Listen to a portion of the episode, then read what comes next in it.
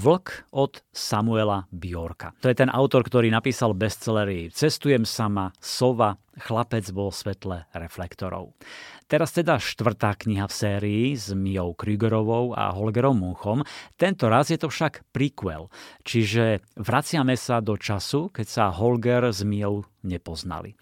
Mia študuje na policajnej akadémii a Holger dostane na ňu tip, že vidí veci, ktoré nevidia ostatní. Že je mimoriadne pozorná, vie nájsť aj skryté detaily a mal by si ju vziať do týmu. Holger mi ju vyhľadá a už po prvom stretnutí je z nej nadšený. Na stole má totiž prípad dvoch 11-ročných chlapcov, ktorých zavraždili a nechali v lese. Jeden je úplne nahý, druhý len v slipoch, sú v určitej polohe a medzi nimi mŕtva líška. Otázkou je, ide o sériového vraha? Pred 8 rokmi totiž našli vo Švédsku zavraždených dvoch iných 11-ročných chlapcov a medzi nimi mŕtvého zajaca vraha nikdy nechytili. Munch a Krügerová sa spoločnými silami prehrabávajú temným a hrôzostrašným prípadom, oveľa zložitejším, ako si spočiatku mysleli. Vrah je zjavne posadnutý vizuálnou stránkou svojich činov a polícia naráža na samé falošné stopy. Situácia sa vyostrí, keď zmiznú ďalší dvaja chlapci. Samuel Björk e, píše veľmi pútavo, vie zaujať, strieda štýly písania a postupne spoznávame ďalšie nové postavy, krátke kapitoly, rôzne uhly pohľadu, dobre vykreslené kulisy.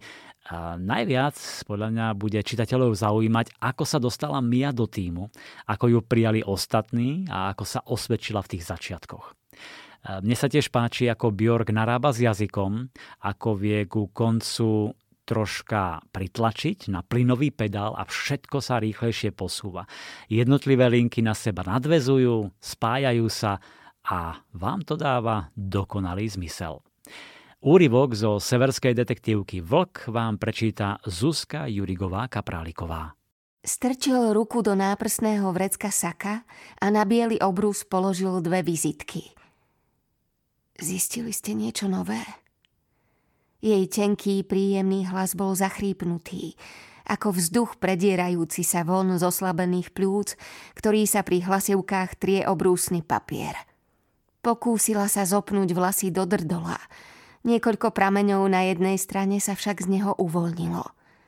Krémovú blúzku mala zapnutú na krivo a preto jej dobre nesedela ani na pleciach. Bohužiaľ, ale zatiaľ nemáme nič nové. Ale vy pracujete s... On bol neoholený. Jeho hnedé oči boli podliate krvou a rozprával veľmi potichu. Ako robot, ktorému chýbali baterky a ktorý nevedel ako alebo prečo má dopovedať vetu.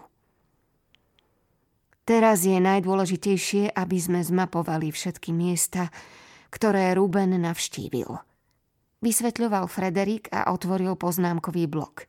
Viem, že ste sa včera zhovárali s policajným dôstojníkom. Rád by som si však ujasnil niekoľko vecí, aby sme si boli stopercentne istí faktami. Jan Otto Lundgren pomaly prikývol. Je pravda, že ste videli Rubena naposledy v sobotu okolo 10. hodiny večer?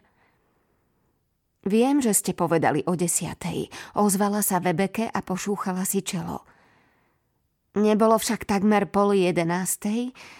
Myslím, že nie, bolo 10 hodín. Oponoval jej muž a položil ruku na jej. Po stretávke, alebo sa mýlim? Po stretávke? Nechápal Rís. Áno, veď viete, ten televízny program. Veľká stretávka. Frederik Rís Nesledoval často televízne programy. Vedel však, o ktorom programe bola reč. Sobotnejšia zábava na norskej verejnoprávnej stanici NRK. Pred televíznymi obrazovkami sedela pravdepodobne celá krajina. V programe sa dve známe osobnosti stretnú so svojimi spolužiakmi zo strednej školy a pokúšajú sa uhádnuť ich mená. Hneval sa na mňa – Hlesla Vybeke, ktorá bola očividne myšlienkami kde si ďaleko. Na perách sa jej však pohrával jemný úsmev. Totiž, aby som dala na picu mleté meso. Sa na to však nemá rada.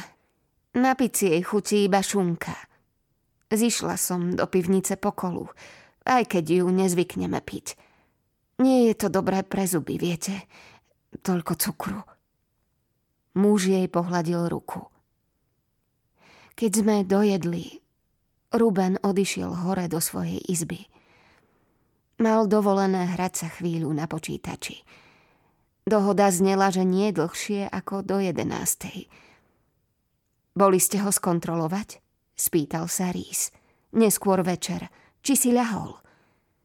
Na okamih sa rozhostilo hrobové ticho. V skutočnosti si na to vôbec nespomínam. Ozvala sa znova Vibeke Lundgrenová. Musela som ho skontrolovať. Zvyknem to totiž robievať. Sanu rozbolelo brucho. Zapojil sa do rozhovoru muž. Bola veľmi nepokojná. Ležal som s ňou na posteli a čítal jej rozprávku. Asi som pritom sám zaspal. Keď som sa zobudil, bolo už asi pol jednej v noci. Boli ste s Rubenom celý večer. Pozerali ste spolu televíziu. Potom sa Ruben utiahol do svojej izby. Neviete náhodou, či mal nejaké plány? Plány? Nechápala Vibeke Lundgrenová. Aké plány?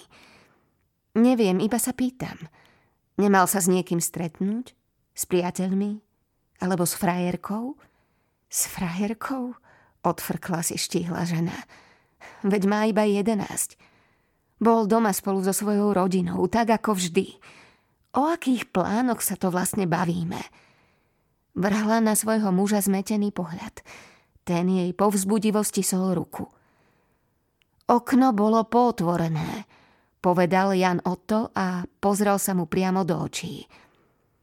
V nedeľu ráno, keď som ho prišiel zobudiť na raňajky, musel cez neho vyliesť.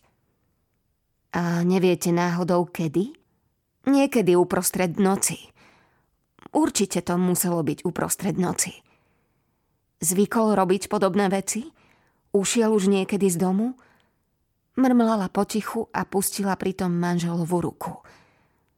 Nikdy nikam neušiel. Ruben je vždy doma. Ruben je najlepší chlapec na svete. Ruben nevylieza von cez okno. Ruben leží vždy vo svojej posteli. V čistej postelnej bielizni. S motívom Pokémonov.